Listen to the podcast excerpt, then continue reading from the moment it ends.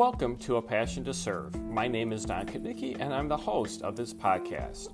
I'm a big fan of storytelling, and during the podcast, we'll be sharing real human stories about migrant and seasonal farm workers and the work that's being done on their behalf. For example, do you know about the contributions of migrant and seasonal farm workers to the United States economy and the challenges these farm workers face on a daily basis? What about services for farm worker youth in order to lead them on the path towards self discovery and self sufficiency? And what about lessons learned by leaders who have dedicated their lives to serving others through a variety of programs? These stories and so much more will be part of A Passion to Serve. I hope you decide to join us on this path of discovery.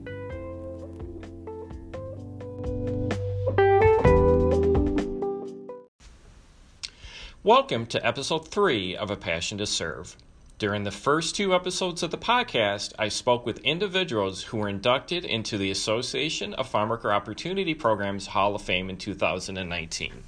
I had the opportunity to speak with Hall of Fame inductees Diane Swift and Rita Garcia McManus, as well as Cynthia Thomas Grant, who reflected on the life and professional career of Hall of Fame inductee Eloy Salazar. Today's episode will focus on the Children in the Fields campaign, an initiative that is also provided through the Association of Farmworker Opportunity Programs, or AFOP. AFOP formed the Children in the Fields campaign to work on behalf of farmworker children in three areas education prevention, awareness and advocacy, and expression. Melanie Forti joined AFOP in September 2009 as their Health and Safety Program Director, which includes administering the Children in the Fields campaign. Melanie is a member of the American Association of Pesticide Safety Educators and has over 10 years' experience working on farm worker health and safety issues. During this episode, Melanie discusses the Children in the Fields campaign and winners of the 2019 Essay and Art Contest. AFOP collects hundreds of essays and works of art from students across the country, giving farmworker children the opportunity to showcase their stories during the AFOP annual conference, which in 2019 was held in Milwaukee, Wisconsin. During the podcast, we also discuss employment and training programs and services offered through the National Farmworker Jobs Program and important health and safety funding provided by the Environmental Protection Agency, or EPA. Now, on with the episode. Right now, we are at and we're having a conversation during the annual conference, the 2019 annual conference for AFOP, Association for Farm Worker Opportunity Programs. And what I really wanted to do is talk to you about children in the fields. And maybe we can start out with a little bit of background information of what the Children in the Fields is about, and then we'll talk about the event that took place today during the luncheon, the students that were here and that they were recognized, because it's always very moving and inspirational what happens during the annual conference. Definitely. So, Children in the Fields campaign, we have different components. One of them is education, where we teach um, farm worker children on how to protect themselves from pesticide exposure at the field directly. So we teach them what to do and what not to do and how to prevent that exposure. The other component is we advocate um, within policymakers um, to try to fight for um, their, their rights as children to not work in the fields. Um, we can see children that are under the age of 12 already working in the fields and um, we find that uh, laws need to be stricter for that. Uh, many children are not going to school just to be able to help families. So it's, it's a whole cycle. So we try to fight child, uh, child labor. And then the third component is the uh, contest where we provide a space for them to express themselves um, and tell us a little bit about their lives, their struggles, their challenges, but also what are their dreams. So um, those are the three main components of what we do as Children in the Fields campaign. So you have been in the role uh, in the role as health and safety program director for a little while now. Are you seeing any positive trends? Do you see negative trends? Do you think things are more or less pretty much where they have been since you started in this role in terms of are we seeing less children in the fields? Do you feel like that message of education and advocacy is getting out there and, it, and it's making a difference? Well, definitely, it has made made an impact. Um, EPA has done uh, has created stricter laws right now. Um, where before a child that was 16 years old was able to handle pesticides, now with the new um, regulation established that it, they have to be 18 years or older. So we can see some trend of improvement in that sense. Mm-hmm. Um, whether it happens or not in the fields, um, we hope that it, they are, they actually follow the, the law where they're actually 18. But you know, it's like when when the parents not at home, kids do whatever they want, right? right. So right. that sort of thing happened, but hopefully. Um, growers are taking that more into consideration and, and following the rules. Okay. So, for those who are listening to the podcast, I want to paint a little bit of a picture of what it's like at the annual conference, and in particular during the luncheon, where we're acknowledging some of the kids who participated in the Children in the Fields essay and art contest. That we come in and we gather and we we have an opportunity to hear stories, to see pictures, to give an opportunity to these children to really express themselves. And as you said, you said it beautifully, Melanie, that to have an opportunity to express some of the sadness, some of the despair, but ultimately leaving or leading them to that direction of there's hope, there's opportunity, they are not alone. And I have some certain takeaways from this year's conference and some of the people that went up and, and, and talked this year, but I really kind of want to get your sense. What were some of your takeaways during the luncheon and, and some of the information that was expressed by the students who were here?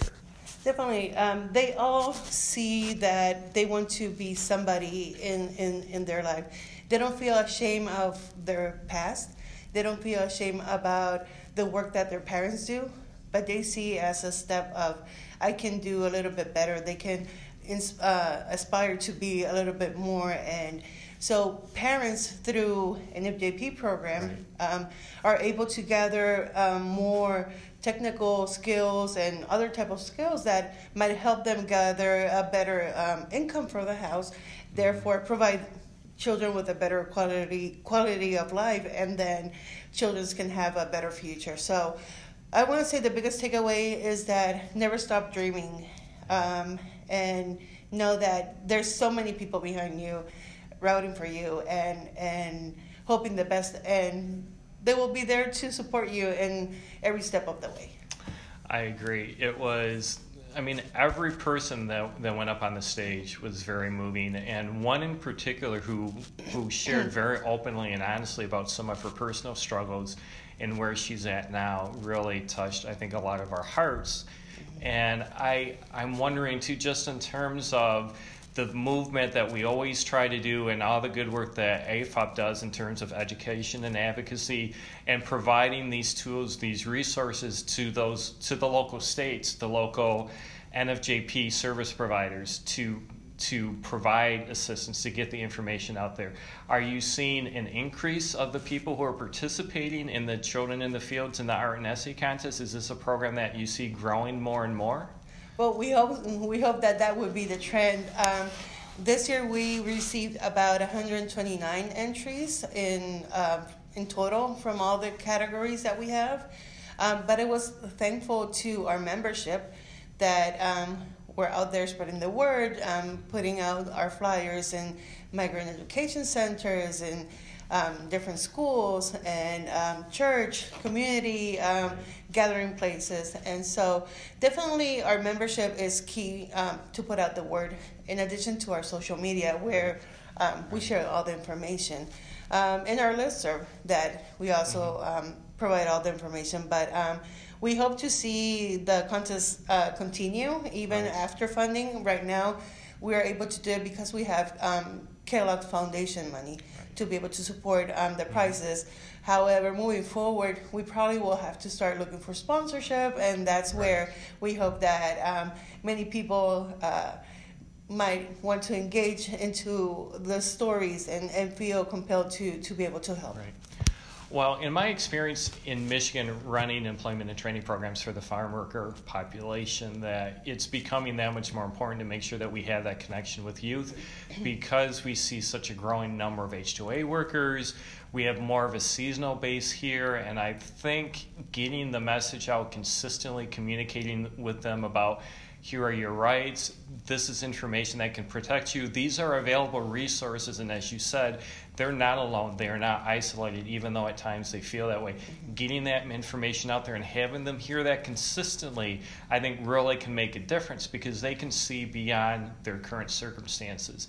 And the thing that I also was really struck with, one of my key takeaways, especially as as a dad and as a and a grandpa now, I was so moved by the just the level of appreciation that was expressed about their mom and dads oh, and oh, yeah. the sacrifices that they made in order for them to participate in this contest to go to schools that maybe they really can't afford to go to but they're going to make sure it happens anyway because they want what's in the best interest of their children and that sense of community that sense of family really touched my heart today definitely um, especially the latino community we are very all about family mm-hmm. and um, when you feel that your parents are giving everything they have for you and you see the children children feel uh, appreciative of everything that parents are doing it's just uh, a very important moment because nowadays many children are expecting their parents to give them food to give right. them i don't know video games uh, clothes right. and yeah i mean that's part of being a parent that's your responsibility but right. they take it for granted and i think for example one of our our um, contestants winner, she expressed really nicely how uh, much appreciation she has for her parents, their struggles, and and everything personal life that she's going through. So. Well, Melanie, I know this is an extremely busy for you and the rest of the AFOP staff. Thank you so much for giving me some of your time today to talk about the Children in the Fields campaign. Thank you. Thank you. I appreciate your time.